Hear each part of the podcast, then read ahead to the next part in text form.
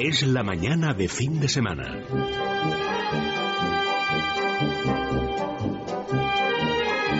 La hora de motor 16.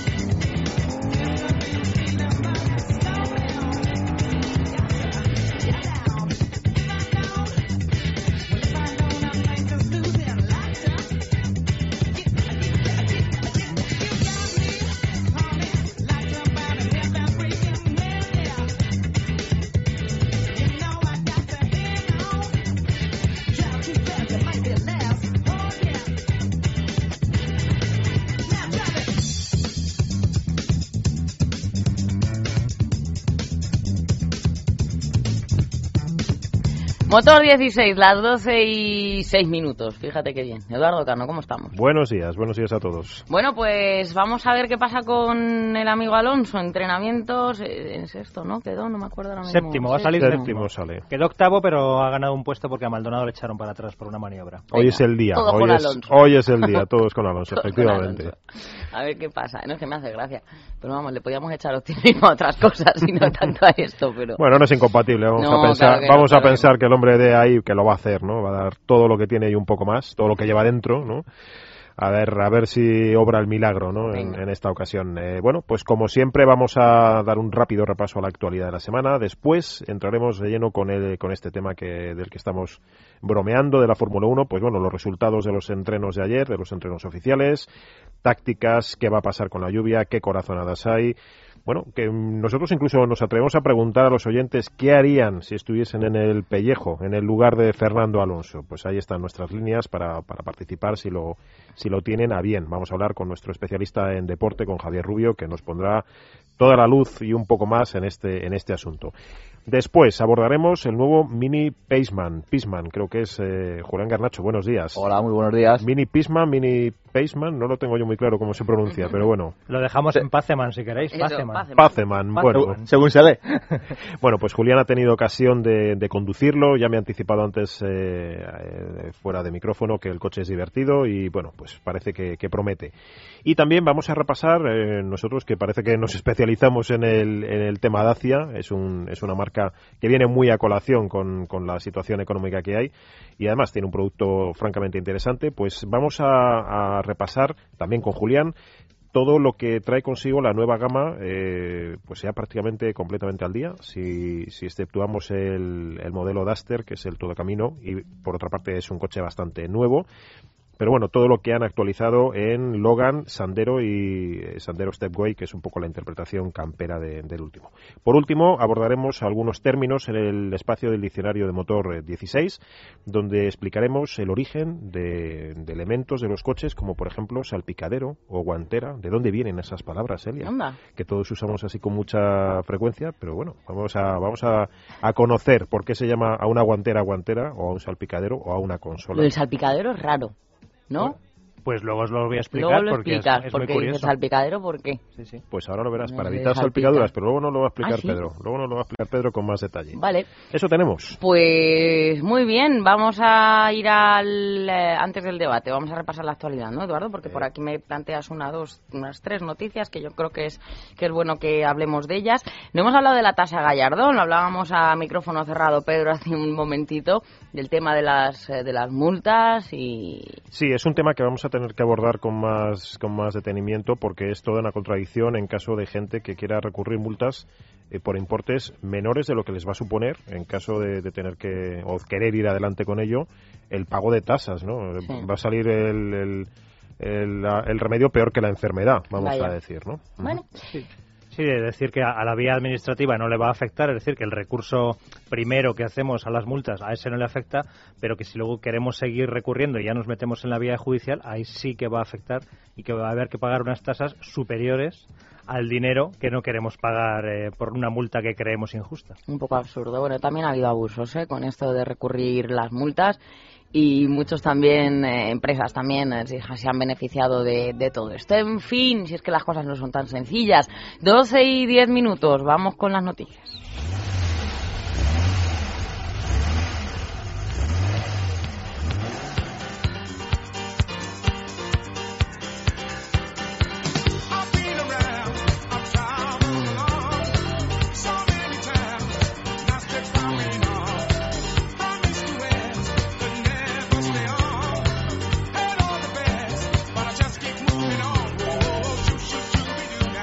Estamos ya en ese tiempo de, noticias, de las noticias eh, curiosas, interesantes, reservadas para hoy domingo. La primera de todas, la Unión Europea aprueba normas nuevas normas medioambientales y de seguridad para las motos. Bueno, pues la Unión Europea va a introducir a partir de 2016 esas nuevas normas medioambientales y de seguridad para todos los vehículos de dos y tres ruedas a partir de ese año que les hemos dicho, 2016. Aún queda, después de que la Eurocámara, bueno, pues lo aprobase este acuerdo eh, con los Estados miembros, así esta semana. Las nuevas medidas harán obligatoria la instalación de sistemas de freno ABS en todas las motocicletas con un motor de más de 125 centímetros cúbicos, mientras que las más pequeñas, incluido scooters, podrán tener ABS o sistema de frenada combinada CBS. También se introducen a partir de 2016 medidas para mejorar la visibilidad de los motociclistas como sistemas de encendido automático de luces cuando se arranca el motor. Esto está bien. Pues sí, en nuestra opinión ya es hora eh, de que con los motor, eh, de, abordar algo con los motoristas porque sin duda son eh, unos de los usuarios de la vía con mayor índice de riesgo, ¿no? Pues eso, ya es tiempo de empezar a implementar, a implantar medidas pues que son habituales ya a estas alturas en los vehículos de cuatro ruedas, en los coches, ¿no?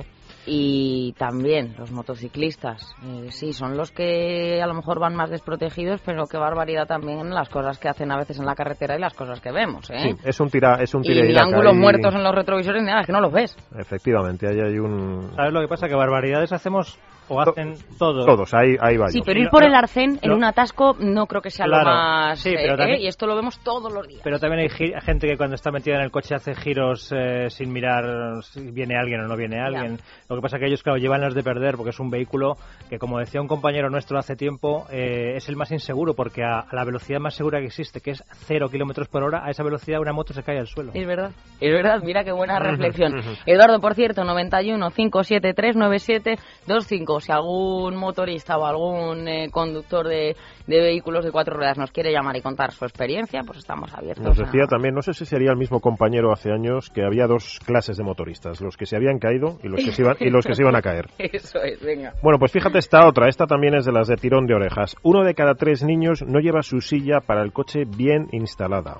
Pues papás y mamás, un 36% de los niños españoles viajan en el coche con sus sillas de seguridad mal instaladas, lo que genera una mayor mortalidad en los accidentes de tráfico. Entre los principales errores cometidos por los padres, pues ha destacado los cinturones mal guiados y los eh, arneses holgados en la mayoría de los casos, así como una instalación incorrecta o una silla no adaptada a su tamaño y peso. El informe también denuncia que en un 10% de los desplazamientos los menores viajan sin ningún dispositivo de seguridad dato que aumenta entre los bebés para las molestias que genera aquí, por, evitar, esas molestias, ¿no? Qué barbaridad. la verdad es que resulta... si vamos al supermercado, ¿no? Si total... No, y que el niño se queja, que si me molesta el cinturón, bueno, no hay que me molesta ni que me deja de molestar. El cinturón tiene que ir bien colocado y, punto, ¿no?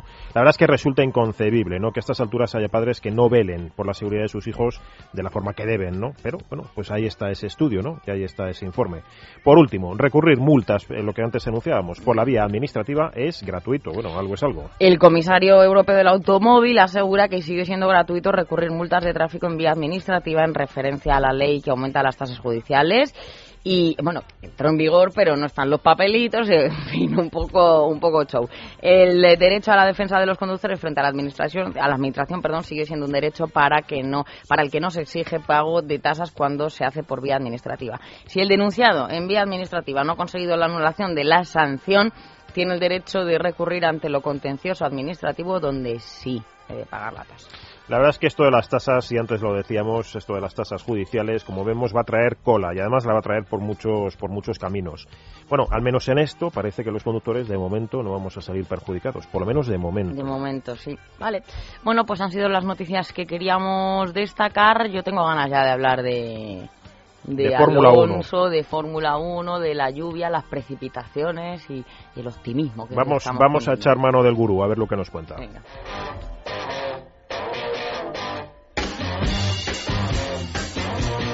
La hora de motor 16. Es la mañana de fin de semana.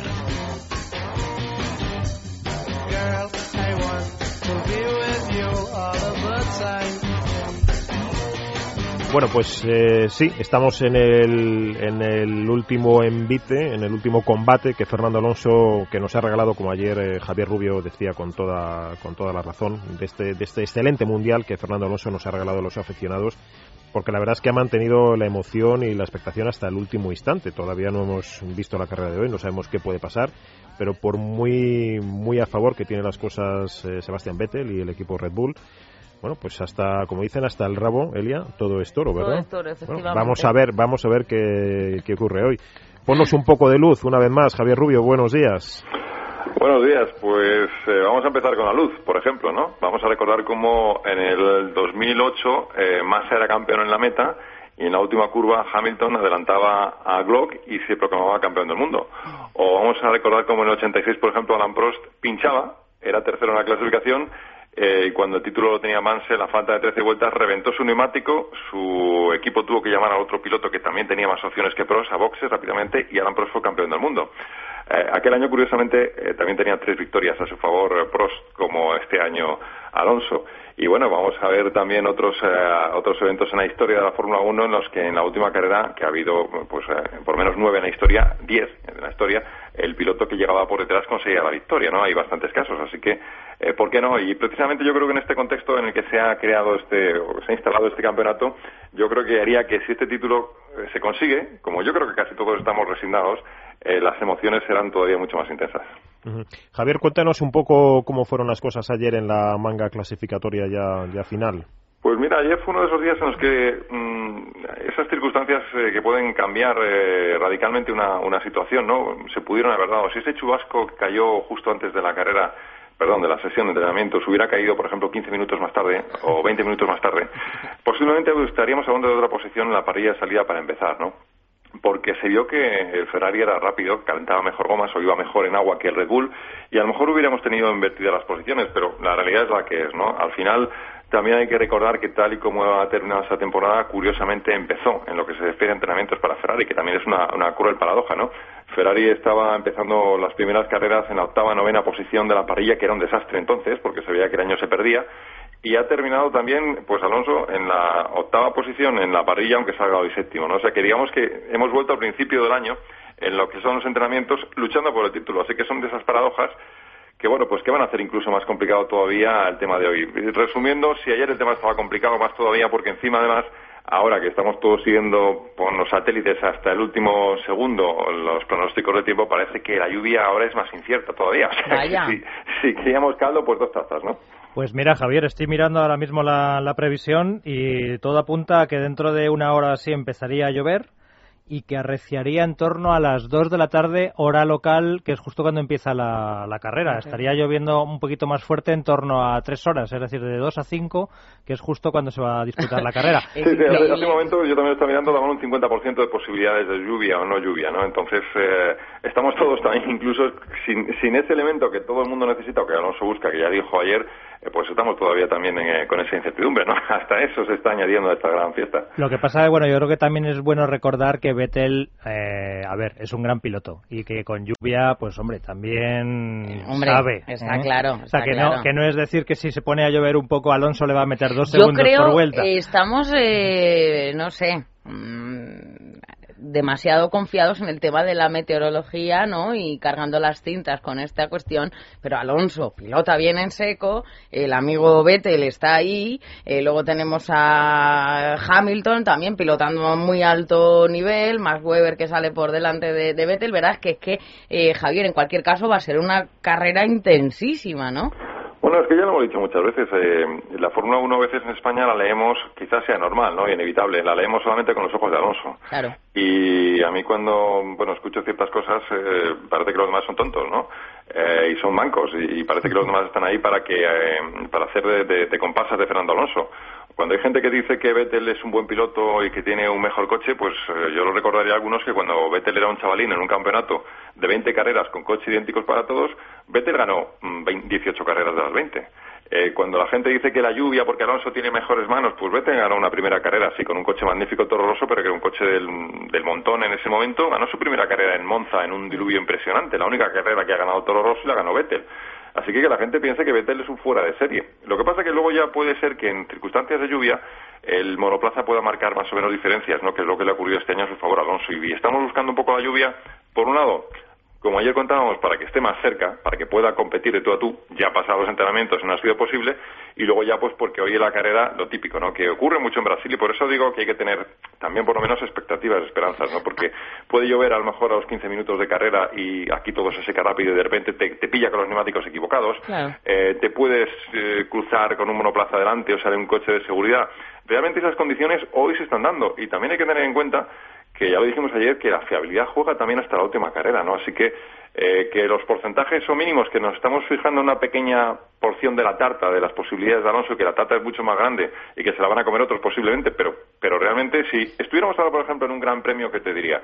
Pues de Alemania en verano o de Mónaco, pues dirías, pues es más complicado que haya variabilidad. Pero aquí en Brasil eh, hay muchas opciones todavía. Y además, esta carrera tiene también otros muchos alicientes de los que podemos hablar luego. Los factores. No sean tan intensos. Claro, los factores son, son muchos, no solamente los meteorológicos. Y a mí, yo una cosa, y ya enseguida que Eduardo quería ahondar en ese tema, pero digo, eh, hay un tema que me ha gustado mucho también en todas estas eh, en todo este campeonato, el, binomio inseparable de, de, Massa y de Alonso, porque de Massa parece que hemos hablado y yo creo que ha hecho un papel importantísimo, que por cierto hoy sale por delante del, del asturiano, Pero yo creo que ha hecho un papel muy importante también en cuanto al, coche y siempre ir adelantándose, ¿no? A lo que luego eh, probaba Alonso.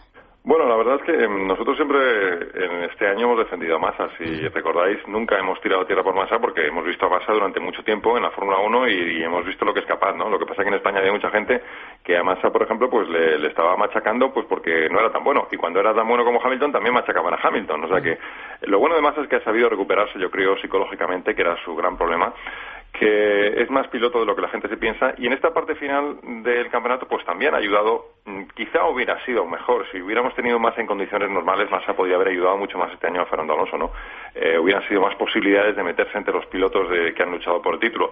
Pero en todo caso yo creo que ahí le tenemos en las dos últimas carreras por delante de Alonso y ahora no escuchamos a nadie nada decir nada de masa no Ayer eh, decía Javier eh, Margené que bueno que Interlagos es un circuito peculiar, ¿no? Al que se llega eh, cruzando favelas prácticamente, ¿no? Y, que para muchos efectos, eh, por ejemplo, comparado con el último circuito en Estados Unidos, pues que está casi desfasado. Sin embargo, que a todos los pilotos les gusta mucho, ¿no? Quizá por, por esa variabilidad. Bueno, yo creo que es una cuestión de varios factores. Uno, el circuito por dentro es un desastre. Las instalaciones son un desastre, vamos.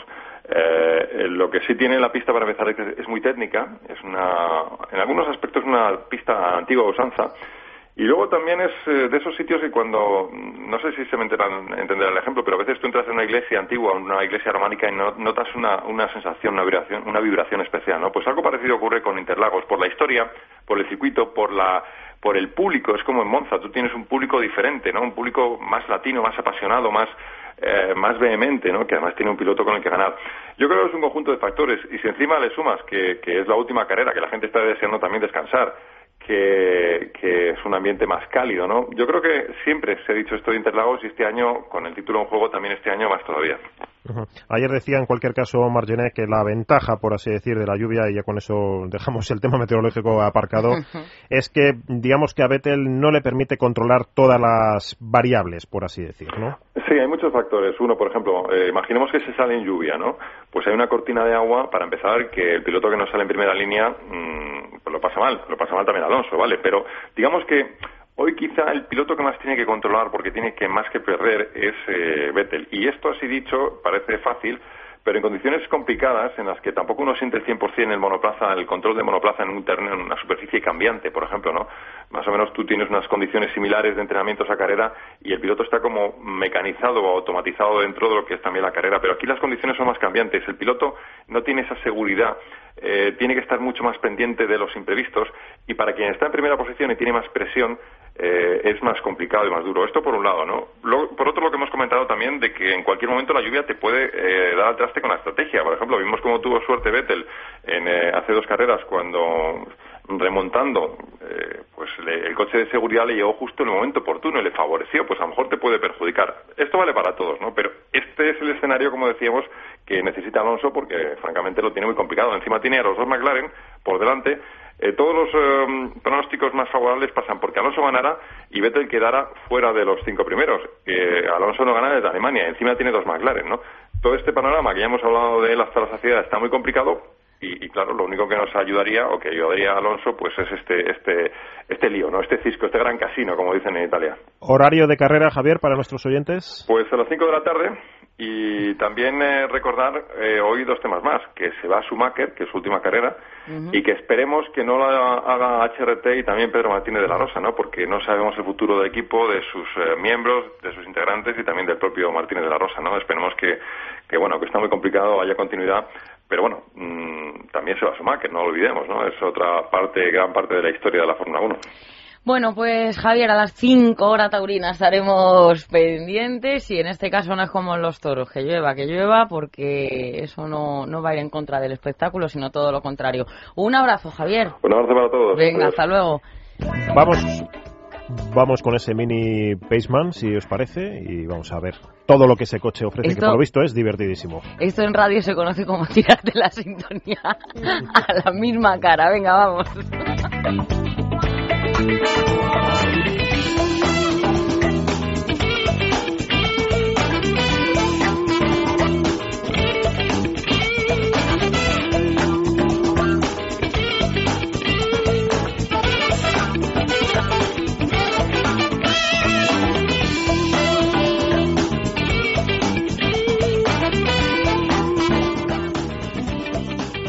Pues sí, porque Julián eh, Garnacho titulaba estos días, eh, o titula en, en el artículo que ha hecho en la revista, en Motor 16 del nuevo Mini Paceman, vamos a llamarlo así, o Paceman, vamos a decir así, séptimo capricho, ¿no, Julián? Porque es la séptima entrega de la saga, de la nueva saga, en la nueva era Mini. Sí, en, en 2001 hay que recordar que BMW se hizo con las riendas de, de Mini y bueno, desde entonces se ha convertido en, en todo una insignia. Es, vamos, es un éxito empresarial, por así decirlo, lo que, lo que ha sacado BMW de, de Mini, porque Un auténtico filón, digamos, ¿no? Sí, porque tras el clásico Mini de tres puertas que todos conocemos, llegaron el- la versión Cabrio, el Clubman, Coupé, Roadster, Countryman y ahora Paceman. Bueno, ¿qué, qué trae, qué aporta esta nueva, esta nueva alternativa? Bueno, pues es un, un capricho más que, que ofrece Mini, porque, bueno, se- ellos lo, lo denominan como Sport Activity Coupé y entraría dentro de un segmento nuevo que es eh, una especie de sub todoterreno ligero eh, con carrocería coupé de tres puertas, muy, Dicen, muy llamativo. Dicen, Julián, estoy leyendo el artículo, ¿no? Desde Mini, que las sensaciones son como las de conducir un kart. No sé si has tenido todas esas Sí. sensaciones. Tiene que ser divertido, ¿no? La conducción de estos. Digamos que la, que la gracia es que han sabido llevar al- a este nuevo coche pues las maneras o las esas sensaciones de las que se hace Coelia de los coches eh, tradicionales de Mini, de los hatchback de tres puertas y demás, ¿no? Sí, en realidad todos los minis tienen un tacto muy muy deportivo y en este club, en este. Paceman sí, co- continúan con con, es- esa, con esa con esa filosofía, Sí, ¿no? sí, de hecho, de, de serie este coche viene con una suspensión deportiva, que con unos muelles más cortos y una dirección muy directa. eh, lo tiene todo, aunque mide un metro cincuenta y dos de alto, eh, es un coche que, que, que apetece conducirlo en tramos virados porque es muy... Muy rápido, muy vivo, Sí, ¿no? muy- Eh, Para, para que nuestros oyentes que no pueden ver físicamente en este instante la imagen del coche, eh, podemos explicar que es algo así como el Countryman que tiene, Sí. que tiene Mini de cuatro puertas o de cinco puertas, contando el portón, es decir, el, el todo camino, ese SUV que antes mencionabas, pero en versión coupé, es decir, le han, le han robado, entre comillas, las ruedas traseras. Y han hecho un coche con un techo quizá un poquito más apaisado en el tramo final. Es algo así, ¿no? Sí, es- Si lo, si lo describo bien. Básicamente es, es eso, es un Countryman con, con tres puertas y lo curioso es que es un centímetro más largo que el Countryman, a pesar de que este, este Paceman solo tiene tres puertas. Por dentro es exactamente igual, ¿Cuántas plazas aporta este coche? Cuatro. Cuatro plazas. Cuatro. A diferencia de lo que sería el Countryman con cinco, ¿no? El Countryman le- te permite elegirlo con cuatro o con cinco. Eh, depende de la banqueta que, que elijas Elijas. atrás. Pero este no, este exclusivamente es un cuatro plazas, cuatro asientos individuales. Y el diseño, bueno, es muy mini. Sí que han cambiado algunos materiales para darle un toque más de calidad al coche. Y un detalle que criticábamos en todos los mini era la ubicación de los, de los elevalunas eléctricos, que estaban justo delante del cambio. Entonces en obligaban, obligaban a retirar la vista en ocasiones y bueno, estaban en una posición un tanto complicada, pues ahora se, esos mandos van en la puerta. Una Sí, que, por cierto es algo que también han llevado al, al Countryman, Sí. digamos, eh, estándar, ¿no? Y con el paso del tiempo llegarán a- Al resto de minis. Al resto de minis. ¿Qué, qué línea de precios aporta este coche? Bueno, pues como todo mini... Eh, vamos a decir caro. Se paga, se paga. Y arrancan en 24.700 euros. Ajá. Decir que, que es 1.250 euros más caro que un Countryman, con a igualdad mecánica. O sea, pagas el capricho más que Sí. otra cosa, vamos a decir, Por- y esos mil y pico Por euros. poner un ¿no? ejemplo, eh, Range Rover eh, eh, ofrece el Evoque. Y es un vehículo también con una filosofía muy parecida que tiene su versión coupé con tres puertas y una versión cinco puertas. Y decir que en el Evoque de tres puertas es más caro que el de cinco. En el tema del maletero, precisamente sí que han ganado, por lo menos tienen ¿no? esos asientos, no sé si lo tenía también el, el otro modelo, el Countryman, para bueno pues poder echarlos para adelante, ¿no? Y que da una capacidad de 723 litros. Eh, a ver, eh, sí, lo que, lo que te refieres es que ahora los asientos traseros eh, son abatibles. Sí. Sí. el Countryman también lo, también lo ofrece. Y sí, el maletero oscila entre los 330 litros y al máximo que llegan son 1080.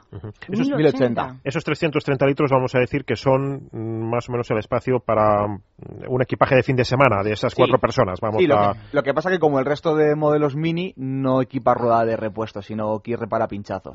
Es- Y por último, motores que puedes elegir en este coche. Bueno, pues son todos conocidos. Todos tienen el, el paquete Minimalims, que incluye Start Stop, eh, regeneración de energía en frenada, indicador del momento óptimo del cambio. Eso es de serie en, todos, en todas las mecánicas. Y en gasolina tenemos la versión Cooper de 122 caballos y la versión Cooper S de 184. Ujú.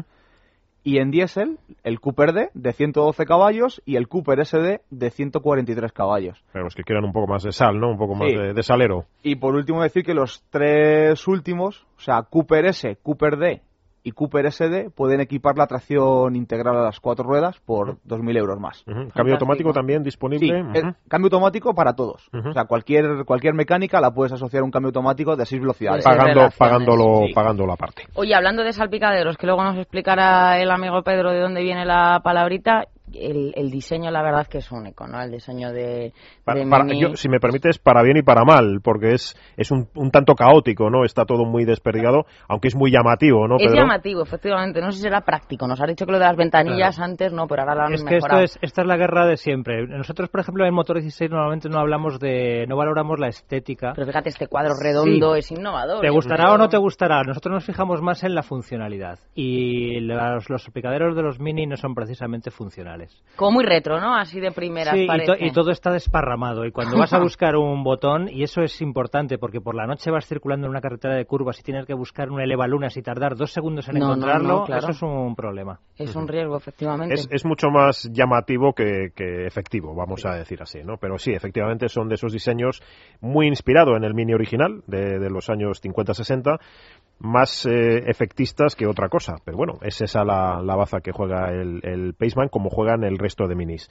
Bueno, si os parece, vamos a repasar qué es lo que aportan los, los nuevos eh, Dacia Logan, Sandero y compañía. Esos coches insultantemente baratos.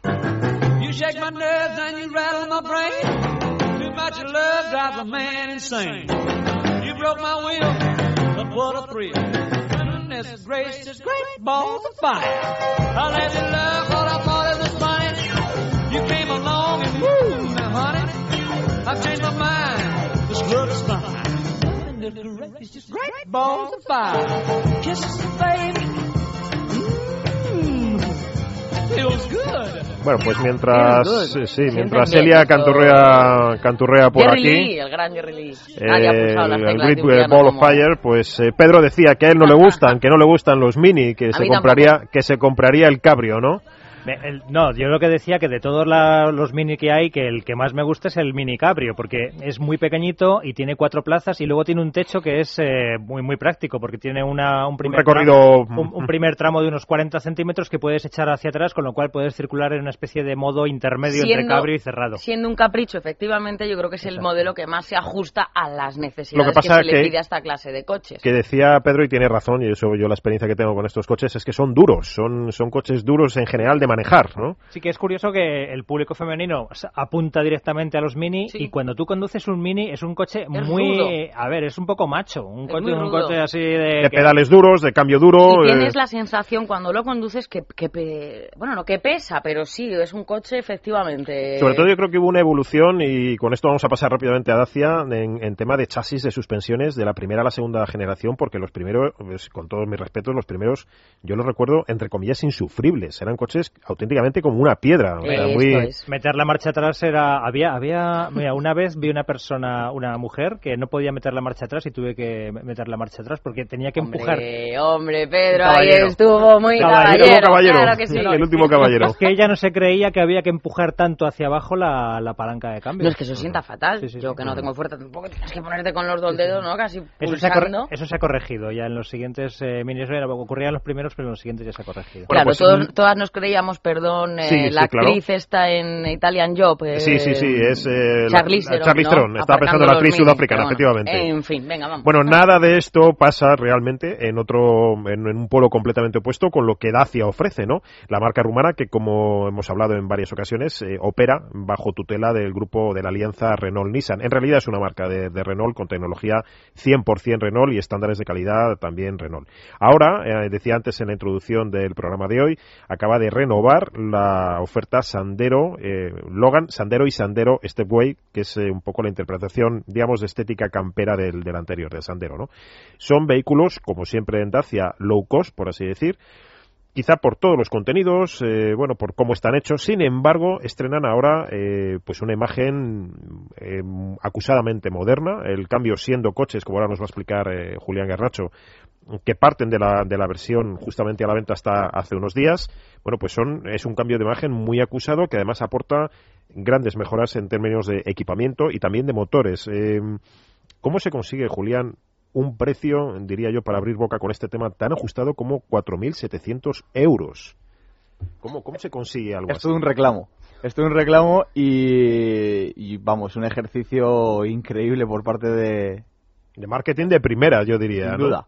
Tiene un poquito de trampa, porque bueno, eh, en realidad el... Entre comillas, trampa entre comillas, porque si te puedes beneficiar de los 2.000 euros del plan PIBE y además financias el vehículo con Dacia, te puedes acoger a un descuento de 2.500 euros. Ujú. Con lo cual, si a 7.200 euros, que es el precio base, le quitamos esos 2.500, Por favor. se nos quedan en los mencionados 4.700 euros. Pero, pero de hecho, aunque no, aunque sea testimonial, aunque sea un reclamo, muchas veces lo hemos hablado, por ejemplo, con Andrés, me acuerdo cuando habló del, del todo, vamos. del, del Dacia Logi, pero es factible, por así decir, salir de la tienda con un Sandero, en este caso motor 1.2 de 75 caballos, motor gasolina eh, y acabado base por ese importe, Sí, además, por esos 4.700.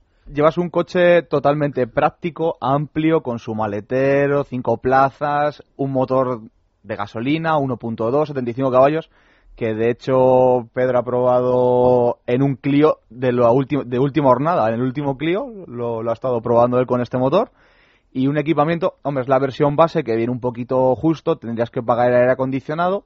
Sí, pero- pero, bueno, el, aire- el caso del aire acondicionado vale, pero yo creo que precisamente eh, una de las técnicas de Dacia para tener estos precios es que no incorpora ningún equipamiento inútil fuera de lo estrictamente necesario, ¿no? Efectivamente. Ahora, ahora sí que todos, todos, o sea, desde, el- desde este modelo más sencillo equipan cuatro airbags de serie y ESP. Fíjate. O sea que no, no es un coche, digamos, dentro de lo pelado que puede decir que viene, no es tampoco crítico, No, no. ni mucho menos, ¿no? Perfectamente viable. ¿Y cuál es el truco finalmente que responde a estos precios tan, Bueno, tan, pues- tan, tan agresivos? Son motores, podríamos decir, veteranos, que ya están amortizados, piezas, componentes de otros de otras versiones. Y bueno, decir que entre el Dacia Sandero y el Logan, el Logan es la versión con cuatro puertas, maletero maletero separado, aparte, ¿sí? tres volúmenes. Pues entre esos dos modelos comparten el 80% de las piezas. Eso ayuda tanto, tanto interiores como exteriores en, la en totalidad. Y eso ayuda de manera notable a reducir a reducir Precios. Sí, sí, sin duda. Bueno, pues estamos efectivamente hablando de coches funcionales, económicos, eh, en cualquier caso válidos para el día a día, fiables. ¿Esta política se va a mantener en Dacia, Julián? No hay, no hay duda. O sea, hay un, para muestra un botón, pues decir que tienen tres años de garantía o 100.000 kilómetros, que es más incluso de lo que ofrecen muchas marcas premium. Eh, entonces, Por ejemplo, en el caso de, estábamos hablando del Mini, ¿no? De esa rudeza, de cada coche tiene un estilo. Si habéis conducido un Dacia, ¿cuáles son las sensaciones en cuanto a insonorización? Las suspensiones, hombre, sí, son duras, pero no terminan a lo mejor de agarrar bien el, el coche. Pedro, No, cuéntanos no, no. un poquito. Son, son- a ver, son coches que cumplen sobradamente para el día a día. Eh, eh, o sea, Y en carretera se comportan, ya no solo en, en, Sí, sí, en sí, ciudad, o sea, son, coches seguros. Es, es cierto que tienen una suspensión un poquito más blanda, porque ten en cuenta que son coches muy pensados para países eh, en los que la red de carreteras es un poquito más pobre que en Alemania, que demás. Entonces, pues, coches pensados para Rumanía, para Marruecos, para España, que cada día tenemos peores carreteras más bacheadas. Entonces, son coches muy cómodos, que balancean un poquito, eh, pero que frenan bien, tienen estabilidad, tienen una dirección que va bien. ahora es nueva. Ahora es nueva y tienen bastante mejor tacto que, que la anterior. Son coches realmente utilizables. Es.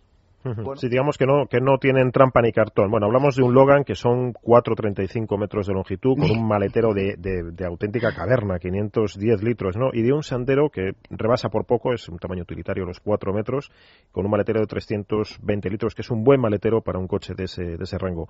¿Qué mejoras aportan estos, estos vehículos respecto a lo que antes ofrecían? sobre todo estética.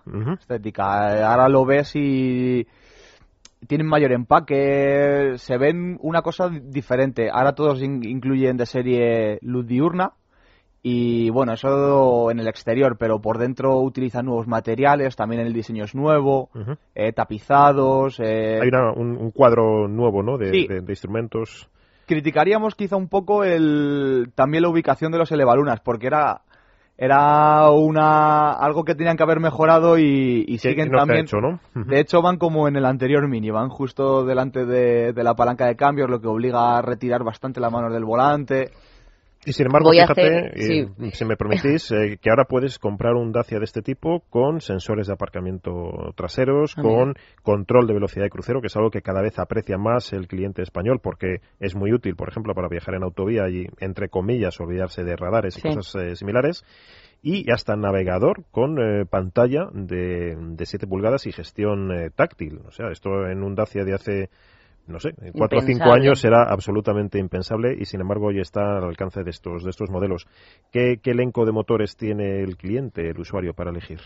bueno pues tiene eh, dos mecánicas de gasolina y dos mecánicas diésel en gasolina el mencionado 1.2 de 75 caballos que este, de este motor hay una versión que se puede alimentar por GLP y es 1000 euros más caro que, que el normal y, y el nuevo 0.9 TCE, que es un motor de tres cilindros y solo 900 centímetros cúbicos, Con turbo, creo. Sí, que tiene 90 caballos. Y le pudimos probar, es una mecánica muy suave, no es para nada... No- digamos, incómoda o, o- Sí, o no. tempestiva, por así decir. ape- apenas se nota que es un tres cilindros, solo si lo llevamos muy alto de vueltas y sobre todo ofrece prestaciones muy buenas porque alcanza 175 kilómetros hora, acelera de 0 a 100 en 11,1 segundos y consume solo 5,2 litros a los 100 kilómetros. Déjame un poquito que te Claro. cuente porque los oyentes también nos dicen cosas acerca del espacio que queda entre el marco eh, y el cristal. Cuando en el Evalunas, ¿no? Por ejemplo, pues eh, caben los dedos, por lo visto. Y los- luego... En Dacia, se refiere En Dacia, sí, efectivamente, ya como a nivel de broma, ¿no? Por Sí, estos sí. precios tan tan tan eh, tan bajos, ¿no? Y luego los tiradores de las puertas dicen que les inspiran poca confianza, que parece que se van a romper en cualquier momento. Hombre, evidentemente son coches que no, no tiran de los mismos materiales que emplea... que da duros por pesetas, ¿no? Como se ni, suele si- decir. ni siquiera la propia Renault. Es Claro. decir, Renault, pues en un Clio utiliza un acabado un poco más esmerado. Pero sí es cierto que son coches que para el día a día cumplen perfectamente. Y, y yo voy a decir una cosa, claro, esta incorporación de nuevos elementos que, que hay, como navegador, como sensores de aparcamiento, yo creo que esto se está produciendo porque en Dacia y en Renault han comprobado que ya el universo de clientes de Dacia no es solo el de la persona que no tiene dinero, sino el de la persona que no está dispuesta a gastarse mucho dinero en el coche. En un coche, sí, sí, sí. ¿Eh? O sea, que a lo mejor claro. tiene más dinero, y pero que prefiere gastárselo en otras cosas y no en un coche que tiene un montón de elementos que no, no necesita. Pero claro, es cierto que esos, ese tipo de personas hay veces que dice, "Oh, yo es que uso mucho el coche en ciudad y sí que me viene bien un sensor de aparcamiento, ¿no? Porque evita pues el tener que aparcar de oído, ¿no? Como aparca mucha gente. O un navegador que es un elemento ya, mm, digamos, de uso corriente, que está muy asequible en cuanto a precio respecto a lo que eran épocas anteriores y que, por ejemplo, integra pues eh, temas como un Bluetooth, que hoy, sea o no low cost el coche, pues todo el mundo demanda, ¿no? Solamente por Hay que evitarse una multa, que por es- ejemplo, ¿no? que Este navegador táctil con pantalla de 7 pulgadas que monta Dacia funciona realmente bien y tiene un precio que no llega a 500 euros. Sí, que digamos que, que dentro de la compra es, una, es un elemento sensato a Claro. valorar. Di- dinos por último, Julián, ¿qué pasa con Logan Break? Que hay usuarios que a lo mejor pueden haber fijado su atención en él, y Sandero Stepway. Pues la- el Logan Break, para recordar, es, es la versión familiar de, de esta berlina y esta desaparece. Desaparece porque ahora Dacia ofrece los Logi, el monovolumen, este con Que cubre, que cubre esa, esa Claro, faceta, y ¿no? el Docker, que es por así decirlo lo que es una Renault Kangoo, pues con estos dos modelos eh, han decidido dejar de, de fabricar el, el Logan Break. Mientras que el Stegway, que la versión, por así Como decirlo... campera, de imagen Sí. campera, que no es un 4x4, pero, pero Eh, sí, se parece, ¿no? Solo lo van a ofrecer con, como hasta ahora, con tracción delantera y una suspensión que, que está sobre elevada 26 milímetros. El anterior, eh, hay que recordar que estaba levantado de 40, cen- 40 milímetros extra respecto al normal, pero han decidido que no, lo, no, les- no se les sacaba a la gente, la gente no le sacaba partido a estos 40 milímetros extra, entonces han decidido rebajarlo un poquito para ofrecer una mejor dinámica y se empiezan a vender en diciembre, por lo que de estos no, no hay precios. Y se venderá con el motor 0.9 TCE y Ujú. con el 1500 DCI de 90 caballos. Bueno, pues yo creo que es una propuesta excelente, como antes eh, decía precio, eh. Pedro, un coche fiable, robusto, sencillo para el día a día y finalmente pues con esa garantía no solamente de tres años o 100.000 kilómetros, que es excelente, sino con ese respaldo que supone la tecnología Pues claro. Renault en todos los órdenes. Fácil, sencillo y para toda la familia, como decía aquel. Bueno, 47 minutos pasan ya de las 12. Julia García Amado nos escribe, yo quiero saber de dónde viene la palabra garraviejas y por qué los coches nuevos tienden a no llevarlo. Yo no sé a qué se refiere con el tema garraviejas. ¿Tú lo conoces, Pedro? Me imagino que se refiere al agarradero que lleva encima de las puertas. Ahí está, a las A las- asas, al ¿no? Asas, sí, asidero. No, mira, detesto esa postura. O sea, cuando alguien va agarrado ahí como si fuera... Sí, Amalio, a mí no me gusta, pero bueno. Vale, pues ahora vamos a hablar de todo eso en el diccionario, pero antes nos vamos a ir a publicidad.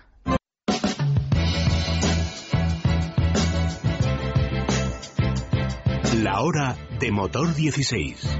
Es la mañana de fin de semana.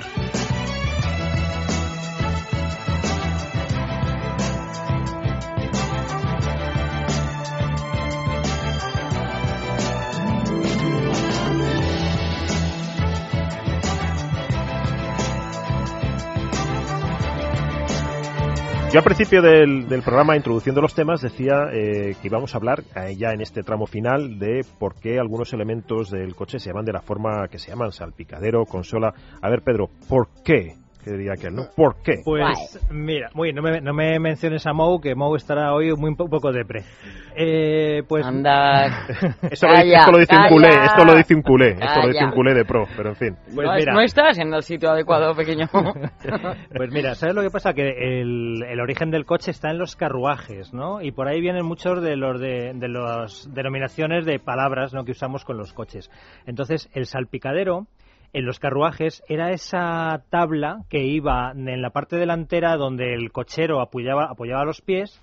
Era la tabla que evitaba que las salpicaduras de barro Anda. que venían de los cascos de los caballos al, al andar o al trotar eh, les mancharan. Entonces, esa tabla se llamaba salpicadero. Cuando se- los carruajes se fueron convirtiendo en coches, esa tabla se mantuvo y, y- y también se mantuvo el nombre, Salpicadero. O sea que, pues, pues de ahí nos viene. ¿eh? Qué ¿Y qué, otros, qué otras curiosidades de ese tipo hay? Pues, pues mira, con el tema de la guantera ocurre un poquito lo mismo, ¿no? Porque, bueno, en la guantera yo me imagino que alguien llevará guantes, pero normalmente no llevamos guantes. Llevamos la documentación, llevamos, pues, otras muchas cosas. Esa ¿no? linterna que Claro. nunca se utiliza. Cada uno lleva lo que quiere, pero bueno. Es un- eso, es un, eso es un mundo por, por conocer lo que puede haber en una guantera.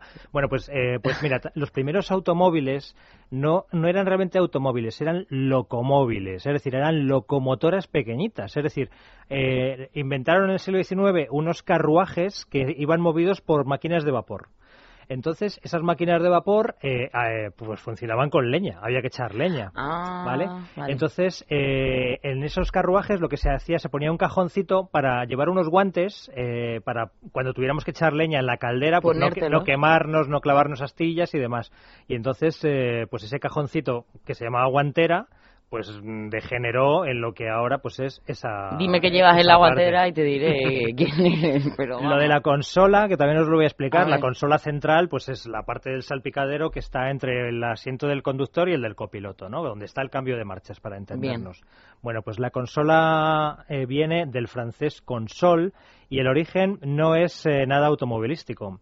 Eh, parece ser que viene de, la, de los monasterios medievales, eh, que los monjes en sus habitaciones tenían una pequeña mesita junto a la cama en la que dejaban pues algo de comida, ¿no? Eh, pues un poco de pan, un poco de aceite, que era lo que les consolaba ante la rudeza de condiciones de, de sus monasterios, ¿no? Del Sí, la frío, soledad, de el rezo, el Entonces frío. esa, esa pequeña mesita que se llamaba consol eh, pues luego cuando la gente en sus casas empezó a utilizar unas mesitas para poner pues decoración, vasijas y demás, también siguió llamándose consol y eso ya se derivó en consola y, y, bueno, pues digamos que la parte del coche donde apoyamos la- el bote de bebidas, Sí, la todo, cartera, todo, el de- teléfono. o dejamos Te- las te- llaves o dejamos... Te iba a decir ¿eh? precisamente por esos portabebidas que llevan ahora habitualmente, que es todo una, un guiño a ese origen, ¿no? Con, Sí, sí. con ese aceitito y ese, ese, esa- ese consuelo que Pues- encontraban pues los ya sabéis, ¿no? cuando hablemos de consola hay que recordar de los monasterios pues del siglo XII, siglo XIII. Qué curioso. Y es que es muy curioso porque incluso cuando hablamos eh, del- de, los tipos de coches, ¿no? De